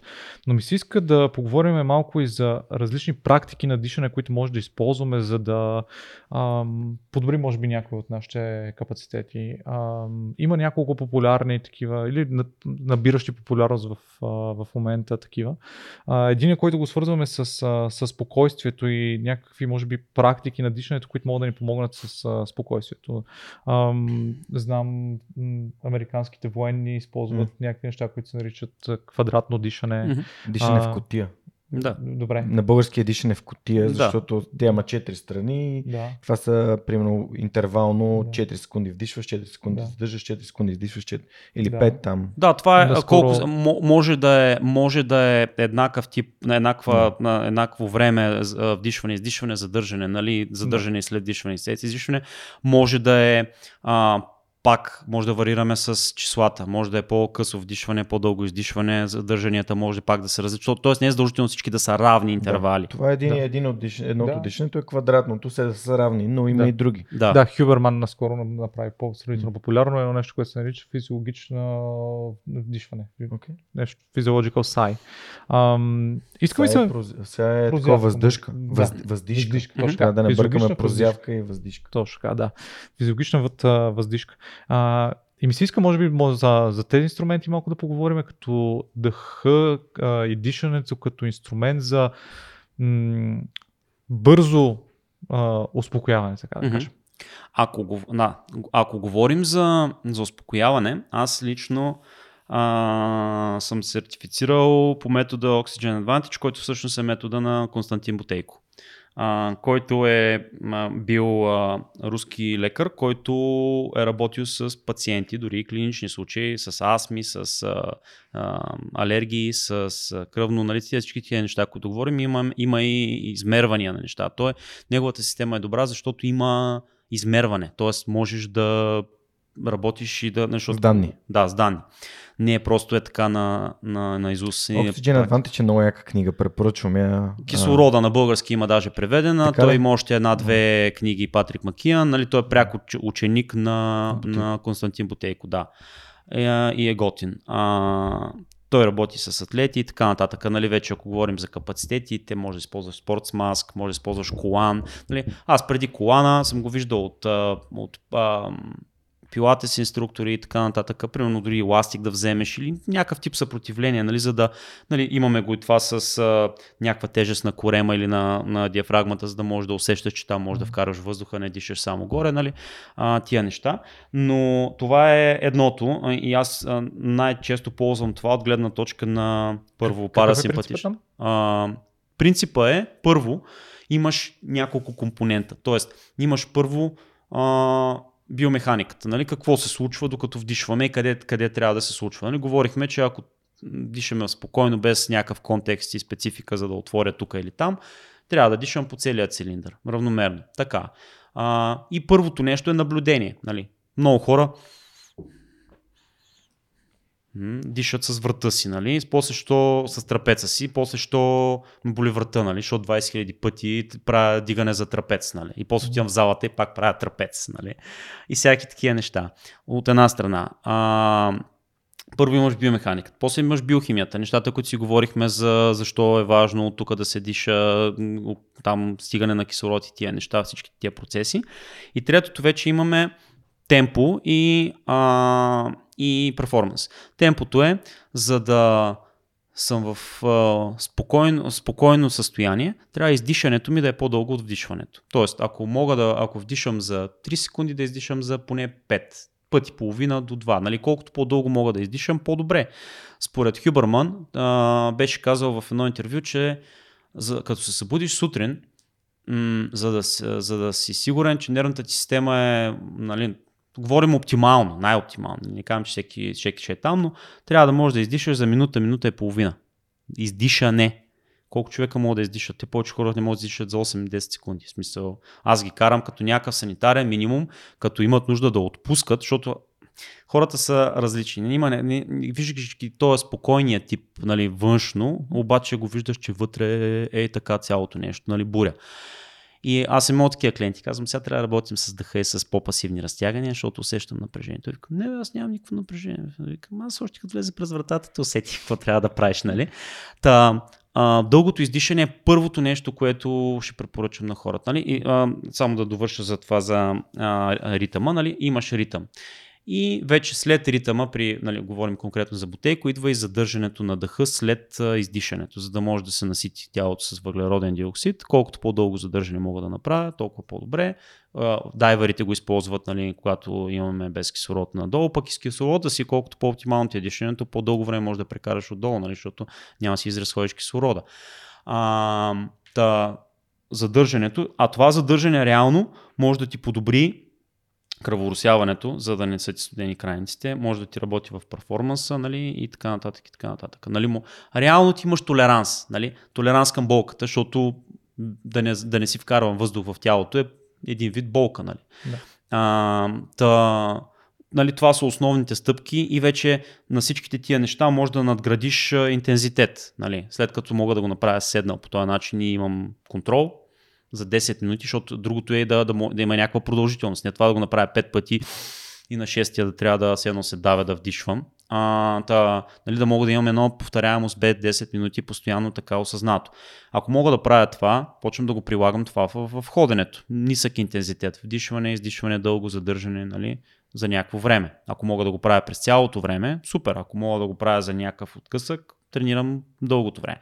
После качвам с леко бягане или с катерене в планината или по стълбите, нали? И лека по лека да увеличаваш капацитета по един, по един или друг начин. Това е а, на бутейко принципа. Имаш а, Вимхов, нали, модерното, което му викаха топ, тобо или ами някакъв друг тип дише. Да. Има една книжка на Джеймс Нестор, казва се Breath, Breath. Нали, на всеки мой дъх, мисля, че пак и не има на български. Той е дайвер по принцип плюс е журналист и е ходил и е обследвал на някой на живо, не съм сигурен на всички на живо, но в общи линии повечето племена, които имат някаква дихателна практика или народи, някаква култура по целия свят. И то вътре долу-горе ги описва всичките неща на, като истории и после има и някаква практика нали, от, към самото дишане реферира. Та, Вим Хоф е по-скоро, когато искам да вкарам адреналин, нали, когато искам да се събудя, нали, студените душове, дишането, дишането те подготвя за душовете и така нататък. А, нали, то ни, ни, нито дишането на Вимхоф е иновативно, нали, защото те го имат нали, като някакъв tribal practice. От друга страна, в Русия, в скандинавските държави се топят в леда за добро утро, нали, нали не е нещо супер иновативно. Въпросът е а, нали, маркетинг, как да. се, се Може ли само да кажем какво е дишането на Вимхоф, защото не го, не го казахме? Ти ами имаш очестено, имаш очестено дишане, да, сега не съм сигурен точно всички протоколи. Как хипервентилиране, да, 25 или там колко 30 дъха, нали, после студен експожър, там имаш и момента с нали, а, и малко йога, нали, той е направил микс от неща. Да. Нали, някакъв... Много е забавен Винхов дишането, прави ли си го? Имам два семинара. Имам и аз имам един семинар и никога няма да забравя момента, в който трябваше оставам без, без нуждата да си поема въздух имах чувство, че поне 2-3 минути съм седял е така, без тялото ми нямаше нужда да, да вдиша. Беше много странно. Беше нещо съвсем ново и различно за мен, което може би е едно от, а, един от начините, в които аз избирам дали някакви неща ми харесат или не, като вкарам нещо ново в живота си, както Радо каза по-рано за джуджитото. Нали, това вдишане, издишане, издишане, издишане. И в един момент само съм такъв. Аз нямам нужда дори да си поема въздух, а, което беше супер, супер странно. Ами, то реално а, във връзка Но той с... тялото те компенсира, не? То е ултимативния адаптиращ се механизъм. Да, да, да. А, във връзка с, а, м- всички ще умрем, нали? Защото всеки гледа това да е перфектно, това да е перфектно. Искам да е хубаво, Ще ама, ама, ама то самото дишане само по себе си е окислителен процес и е, е вредно, нали? Ако гледаме от другата перспектива, нали? Защото някакви неща. Така. А, и а, ако намалим а, нуждата от, от кислород, нали, малко, защото има някакви хора, дето намалят си пулса, Да. а, имало е. А, ако, често, често казвам, като каже някой вдиша, издиша и това, онова, и те почва. Тук пламъци, нали, ще бълваме. Аз им казвам, че като вдишваш и издишваш, не трябва да си личи, че дишаш. Нали? Те се изпълват навсякъде нещата, ама не са аз го правя, когато искам да покажа на някой къде трябва да се случи и го преувеличавам, но ако си, ако си седя така и си гледам в една точка и нищо не правя, би трябвало да е все едно не, нищо не се случва. Нали, нито от към звук, нито от към а, увеличаване тук на някакъв обем на гръден кош и така нататък. Така че нали, в тази връзка, където каза ти, ти ставаш по-ефективен. Нали? Но, но това е пак в, а, при равни други условия, както има в економиката. Или Жорка, знам, че нещо искаш да кажеш, ама да кажа нещо последно по тази тема. Най-якият мит, който ми разби The Oxygen Advantage на Патрик, нали, книгата, беше а, това ам, успокой се, за да се успокоиш, трябва да дишай дълбоко. Нали, което той разбива на пух и прах. И аз съм го пробвал и а, то наистина за мен лично това е абсолютно грешен съвет. Дишай дълбоко, значи вкарай повече кислород.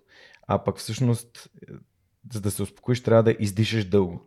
Тоест, издишване дълги интервали и това е супер по-успокояващо и след всяка тренировка, след всяка борба, Радо каза по-рано, за едноминутните почивки, които хората са смазани, такива дишат и искат да се надишат, аз всъщност искам да издишам и да, да удължа времето и да, да успокоя пулса си чрез издишване.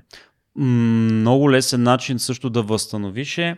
Аз точно в тази връзка пак казвам го на хората, като са задъхани от нещо. Поемаш си през носа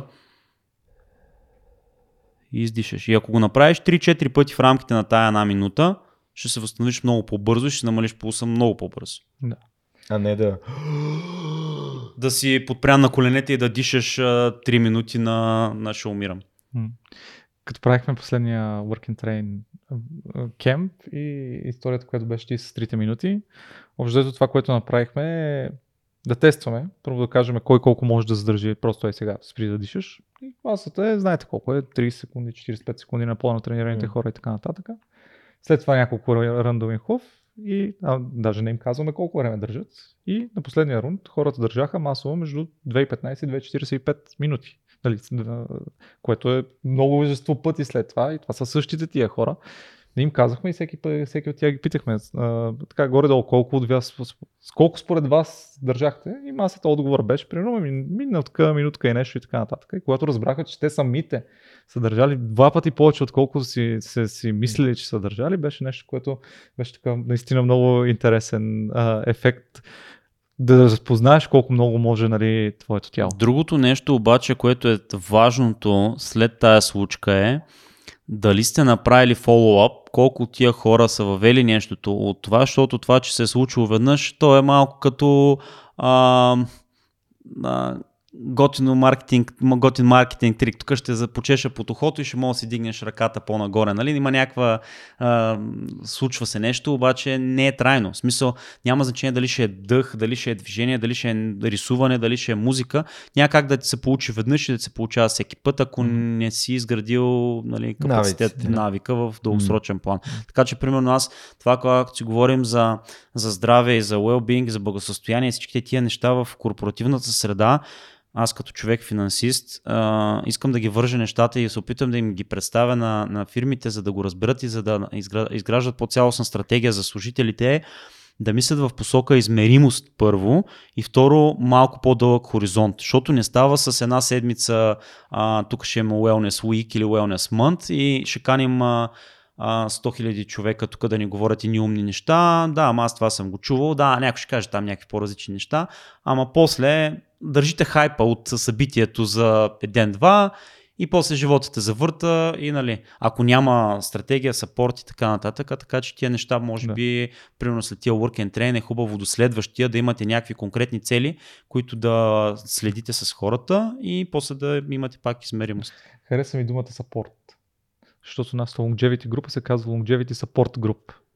Ами аз, защото съм бил и в, и в сапорта и в смисъл имам, и малко, имам малко и от финансите, имам малко и от сапорта, имам Да. малко от тия неща. Е, дисклеймър е много важно да направим. Всички тия практики дихателни не се правят във вода, хора. Много и докато важно. шофирате. Да. И докато шофирате Да, не да, се да. правят тогава, това е опасно, може да загубите съзнание, има много хора, които са загубили живота по този начин. Това, че казват, че някакви а, гмуркачи или пловци го, ги правят, това са хора с тренировки, които го правят под наблюдение. А, и другото е важно. Това са Майкъл Фелпсовете и, а, и Усейн Болтовете, не бъдете тях. Да, ако ще го правите наново, дайте си време да го тренирате Да. на, нали, на сухо и далече от вода, дори до глезените, ако ще да е. А, и още нещо много важно, което обръщам тук като внимание, е, че хората, които имат най-добри умения за дишане, не всички, но без да има генерализация, това са хората, които плуват, защото при плуването самото ограничение на начина по който можеш да вдишваш и издишваш е свързано с позиция на главата над и под водата. А, така че а, това хората, които а, имат опит в плуването, могат да кажат, ми да, мен това ми идва от ръки, ми идват и от ръки, защото а, имаш този изграден механизъм на работа с дишането. Плюс във връзка пак с плуването, а, аз като уча хората за някакви неща и за, и за стойки и за промяна като цялостно на усещането, аз работя отделно дъха, отделно структурата, т.е. отделно движението и после тия, тия layers, тия слоеве ги слагам един върху друг, защото трябва да може да имаш и координация, защото ако говорим за плуването не е само да мога да дишам и не е само да мога да се движа, защото може да съм много добър и в двете по-отделно, ама има и много сериозен координационен момент, М. така че и когато интензитета нали, е нещо, което ни е трудно да кажем, защото нали, а, плуването, докато го научиш да ти стане лесно, става, е, си е трудничко. Та, докато ми е трудно все още аз да за дишането ли да мисля, ама за ръката си как да загреба ли да мисля, ама краката ли ми да, да, да, да ритат, М. много неща се случват. Да. Така че координацията също е важна във връзка с дъха. Затова, примерно, ако тренираме и нали, клякаме, да кажем, имаме нали, вдишване издишване, ако правим лицево опора, имаме вдишване издишване. Ако създадем такъв ритъм, няма като излезем от упражнението да, да прахтим, нали, все едно сме бягали 5 км, ами едно, по, по-малко време ще има нужда за възстановяване между сериите, по-добра стабилизация ще може да се случва в а, средната част, нали, за да поддържаме напрежение в цялото тяло, ако говорим за някакви по-силови неща и така. Плюс, нали, а, ако говорим за дишането и за издишането, пак ако се върнем, това е първа стъпка, нали, аз, коя, която, която а, правя с хората, първо да, да видя колко могат да издишат. От една страна, защото е важно за успокояването, ако говорим за болка. От друга страна, защото ако ако не мога да издишам, после как да вдишам оптимал, оптимално. Тоест, нали, това ще е първата стъпка и после вече ще работим всички други капацитети след това. Добре, като каза капацитети, да направя може би едно самари на раз, така, разговора тук в последните 5 минути, защото мисля, че засегнахме няколко от, от нашите капацитети. Съм сигурен, че съм го разбрал Мгм. правилно. Ти ще, ме, ще ми потвърдиш или ще, ме, ще ми кажеш къде не съм го разбрал правилно. А, нещо, което си хванах, така, за да мога да го взема като инструмент. Ти каза, а, парасимпатетиковата нервна система се активира. Това, доколкото разбрах от теб, това е нервната система, която е а, за почивка и храносмиване. А, об- обратното на, на нея пък е симпатетиковата нервна система, която Гониме е тази, тигър. която е за... Да, гониме, гониме тигър. А, един от инструментите, които мога да използвам аз, а, за да съм по-спокоен, за да съм в тази парасимпатетикова нервна система, всъщност е дишането, като това, което ти спомена е, че всъщност когато имаме акцент върху издишането, да издишането е по-дълго от дишването, с която да е от практиките, които говорихме току-що, може да е а, дишането, а, квадратното дишане, Мгм. а, може да е физиологичното издишане или въобще който е друг такъв акцент. Това ще ни помогне за нашия капацитет, който е с, с спокойствието. Ам, И тук, възстановяване. и, и, и да, ще тук бих добавил и възстановяването, в смисъл на това, че една тренировка, тя сама по себе си обикновенно е ам, силно, тя натоварва нервната система в частта, и която е а, симпатетикова.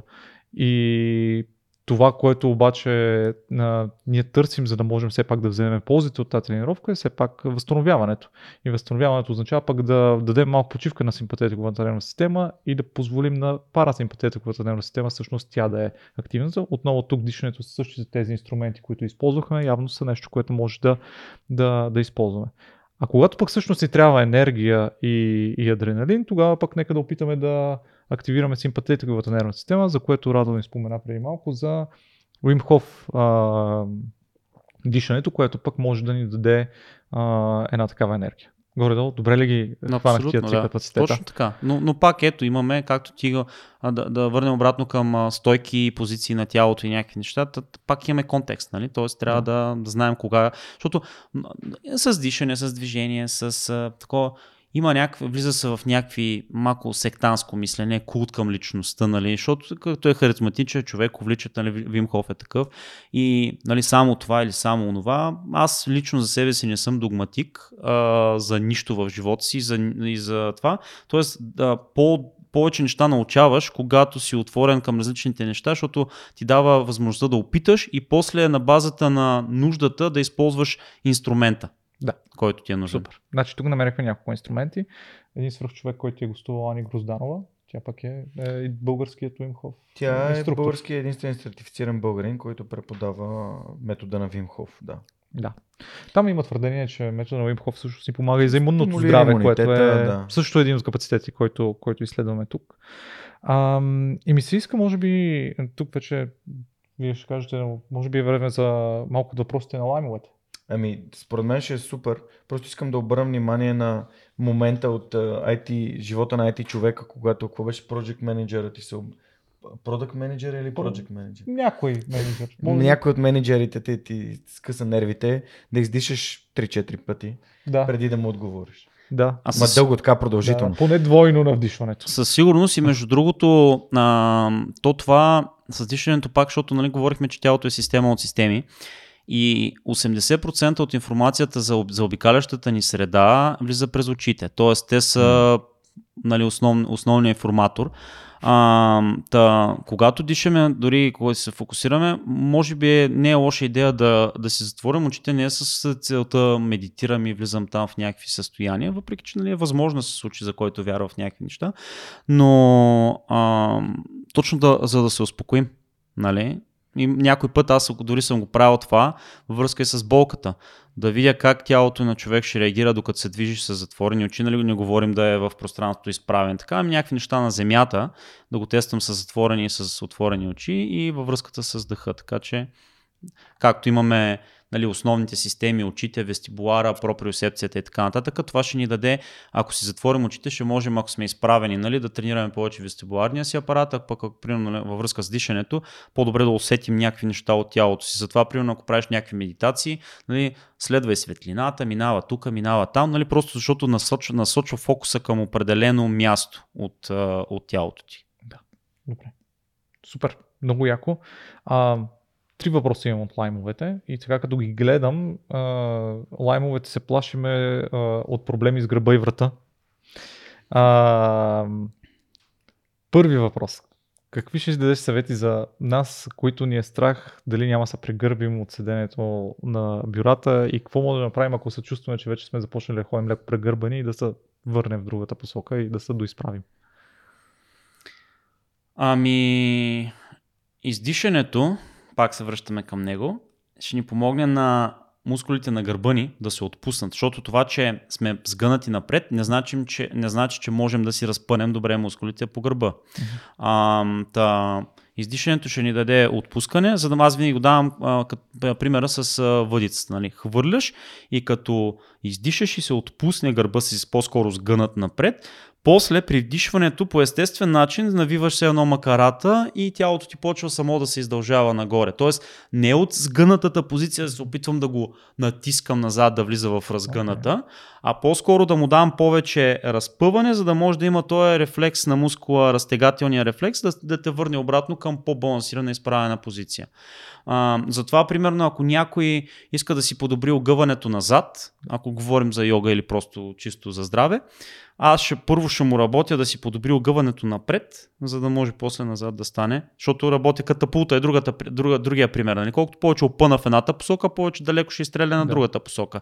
Третата, третия пример, който е доста визуален пак е онова с, онова с топчетата, дето се удрят за бюрата, дето си го Да. слагат, не знам дори как се казва, дето чук, чук, чук, чук и в, край, в момент нали, спират по средата. Та, в този аспект, първото нещо. Второто нещо, а, да възстановят способността си да са клекнали на, на цяло стъпало на земята, говорим без обувки на, нали, на равна повърхност и да могат, като се наведат напред, с двете си длани да могат да докоснат, да си залепят двете длани на земята и да им е комфортно там. Защото Докато се прави. докато се изправи. Да, изправени, наведени напред с длани на земята, това да им стане като м- нещо лесно. Защото клека, като примерно много хора с болките в кръста. Клека е една от позициите, в която ти сгъва гръбнака по естествен начин, без да го насилва, без да те боли. Нали? Сега, ако имаме някаква конкретна травма или нещо, нали, което го дразни. Да, но в повече случаи хора, които ги боли, като влезат в някаква клекнала позиция. В началото може дори да се хванем за нещо. Не е нужно да е перфектно и да, нали, да се мъчим, но се сгъва целият ти гръбнак без да усещаш сгъване и напрежение по лош начин. Първото. Второто, ако се наведа напред съм с дланите, това показва една добра гъвкавост на задната ми верига, говорим от стъпалата чак до врата, нали, за да мога да менажирам после обратно а, гравитацията, като съм изправен. Защото един мускул, когато е стегнат, нали, той няма капацитет за повече стягане. Нали, няма как. Мускула трябва да е отпуснат, за да може да се скъси при някакъв тип стрес или натоварване. Тоест, нали, в посока първо отпускане преди, разтя... преди стягане. Да. Това биха били нали, Да. два съвета. Ти, ти до някъде отговори на следващия въпрос. Тук се питали за топ няколко, едно-две упражнения за а, заякване на, на гърба. Реално то ти каза Вис, едно висене, висене една минута да имаш като някакъв минимум, който... Акумулирано или наведнъж? Ако може наведнъж. Нали, ще почнем акумулирано, ще почнем с опора на краката по-низко, нали, можем ако висим на хълки краката ни да са на земята или ако сме на лост, имаме някакъв стол или нещо отдолу, което да отнеме част от тежестта и постепенно да можем нали, да повисим. Защото от една страна а, ще отпуска рамене, гръбнаци и така нататък, ще декомпресира т.е. това сплескано състояние на гръбнака. А, от друга страна, ако имаш силен хват и силни ръце, пак ако говорим чисто неврологично, имаш ръцете ти и дланите ти, тук има много неврорецептори, обаче аз ако не, не, не си ползвам ръцете да бутат, да дърпат, да правят някакви неща по-груби, а, е страшно за периферията. Нали? И, и периферията ще се стегне, защото няма увереност, че тия ръце могат да понесат това, това, нали? И ако правим за лицева опора, нали, някакви неща. Така че, примерно, висенето също е добър, а, добър ориентир като нещо базово. Супер. Последният въпрос, мисля, че му отговорихме. Мисля, че знам какъв е отговор на база на предходния ни разговор, но как е правилно да седим на офис бюро? Както си искаме. Да, май няма значение, стига, да, варираме. Стига да не е твърде често, да. Стига да а ако примерно сме така с единия крак, да не сме само с единия крак. Ако а, сме така, да не сме само така. Примерно при вас, предполагам, че има хора, които работят а, с а, два монитора и повече Да. монитори. А, ако водещия ми монитор е много в дясно и през цялото време е тук, нали, това ще води до някакви неща за вратовете и за гръбнаците и за Да. други неща, така че е хубаво да се сменят позициите на Да. поглед и така нататък. Затова План- сложих трети монитор. За да ми компенсира като гледам така и да... В, Lime, LimeChain имаме стендъп деско и ще се върна към един от примерите, който даде ти, може би като един последен въпрос от мен си. И аз съм Lime и аз ще го задам. А, имаме стендъп дескове, хората честно казвам, си, си ги ползват, седиме прави. Наистина се забелязва и сме си говорили с някои хора, че а, фаворитизира се едната от двете страни. Има ли, някакъв, а, има ли нещо, което да се направи по този въпрос? Трябва ли да се мъчим да не фаворитизираме едната страна или по-скоро, ако усетим, че фаворитизираме тази страна, после се обърнем на другата страна? Ами, от една страна, а, много е трудно в днешно време, защото ти търсиш а, а, такава ни е средата, че а, имаме избор. И а, хората ще търсят винаги комфортната за тях а, позиция. Дали ще е стола, дали ще е изправен. Нали. А, обаче, ако зациклим твърде много в едната крайност, нали, не е хубаво. Аз съм човек, който обича, да, обича промяната проактивно. Тоест, аз я, аз я търся. Нали, не е излез от зоната си на комфорта, ма до, до, до, такъв, до такава степен, че да си на, през, през цялото време стрес. Нали, говорим за микро, микро излизане на комфорта. Нали? Но това, ако го тренираш през цялото време, а, ти почваш да създаваш един капацитет и ако имаме по-стресова ситуация, дали ще е в работа, в ежедневието или така нататък, си по-адаптивен, дори чисто и когнитивно и от към мислене. Нали? Така че това, това, това, това вариативност ще ни даде и, и гъвкавост и в, и в мисленето. Да. И, и въпросът е тук пак да не го, да, да стигнем до момент, в който да не го насилваме, да стигнем до интуитивното усещане на кога, от какво имаме нужда. Okay. Ми аз тук да, като една читанка да се включа, Радо, дай ни малко ресурси. Споменахме книгата на Патрик. Дай ни малко ресурси за свързани с движение, нали, pulse related, свързано с ползата, нали, нещо, което ако се сещаш и за дишане или ам, било то канали, инфуенсъри или там хора, които ти следиш, книги, а... подкасти. М- книги, книгата на Патрик и книгата на Патрик и книгата на Джеймс Нестор да, Бред. Бред да. А. да, Бред се казва. А, относно движение, м- моят ментор, а, който съм препоръчал многократно, Гари Уорд, а, Anatomy in Motion, м- от гледна точка на Значи, всеки, си, всеки от тия хора имат ня... има някаква вертикала, в която mm-hmm. работи. А, от гледна точка на създателя на вертикалата, тут, нали, ти ако не вярваш, че твоето е най-добро, нали, някакси не работи. Обаче, чисто за валидация на, на собствените усилия.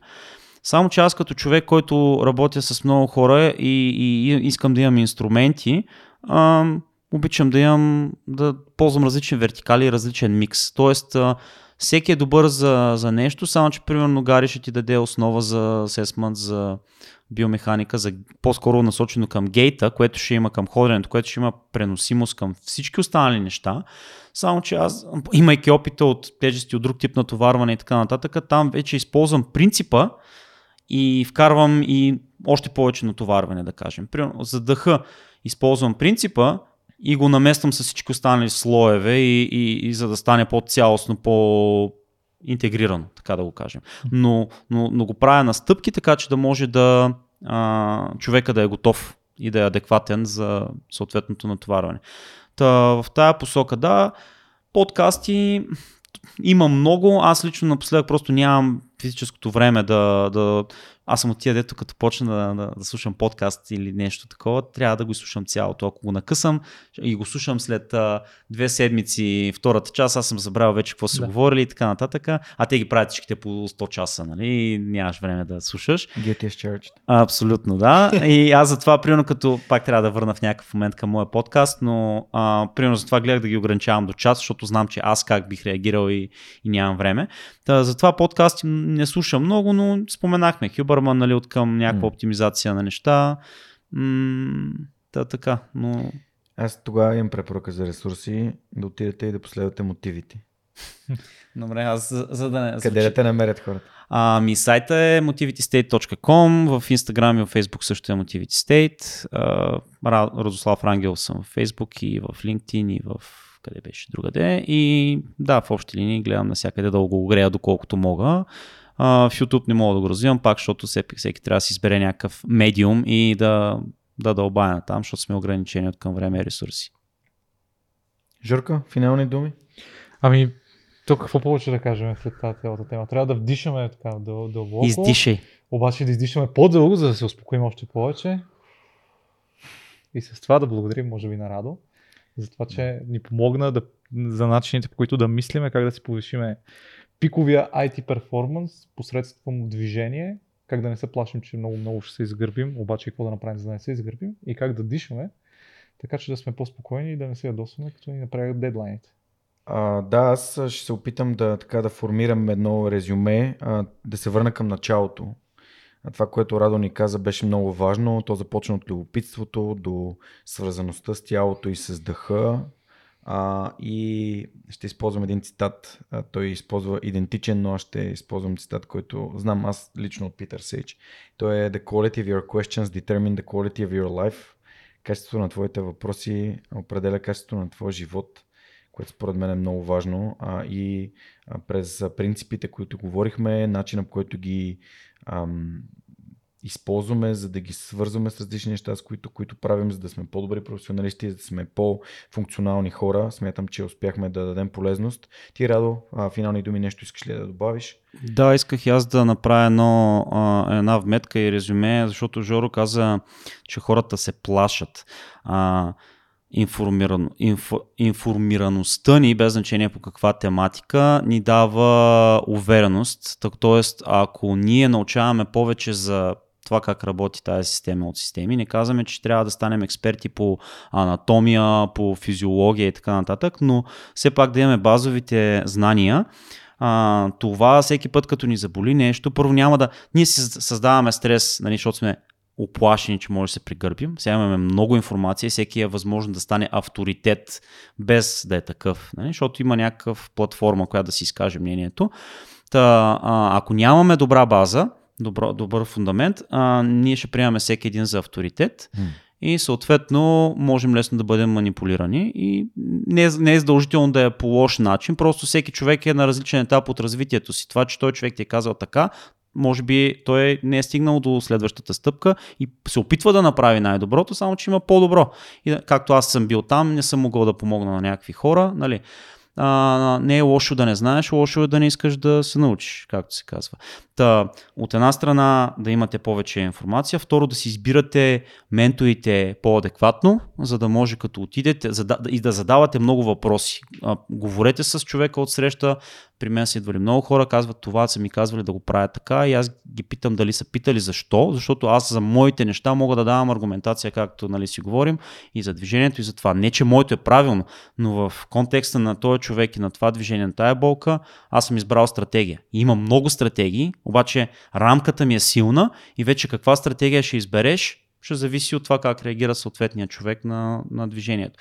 Тоест, нали, овластявани до голяма степен, избираме си менторите по-добре и като цяло ставаме се по-независими с, с времето. Тук ще се хвана с един анекдот също към това, което Радо каза. Нали, не е лошо да нали, не знаеш, но да не попиташ. А, пък при мен не е, нали, хубаво, не е добре да си мислиш, че знаеш и да не искаш да попиташ а, или да се върнем към парадокса на Сократ, знам, че нищо не знам. Тоест възможността винаги да научаваш нови неща а и науката се развива. А, ние също развиваме себе си. Радо, благодаря ти за това участие. А, надяваме се, че сме били полезни. Ще се радваме да видим и коментарите, и разбира се, отговорите или а, как да го наречем, replies към нашия нюзлетър на Longeva IT, мястото където ще бъдете информирани за следващите епизоди. Ще се надяваме да поддържаме някаква интеракция с вас, да събираме вашите въпроси, обратна връзка. Така че, може би този подкаст да прерасне в нещо повече от мини-серии към свръхчовека. Знаете, в четвъртък, през седмица, той ще идва с новия си епизод. И да, това беше всичко от нас. Мен и Жоро Спасов от LimeChain, Радо Рангелов от Motivity State и аз, Георги от Сърх човека, ви казваме чао и ще се видим в следващия епизод на Longeva IT.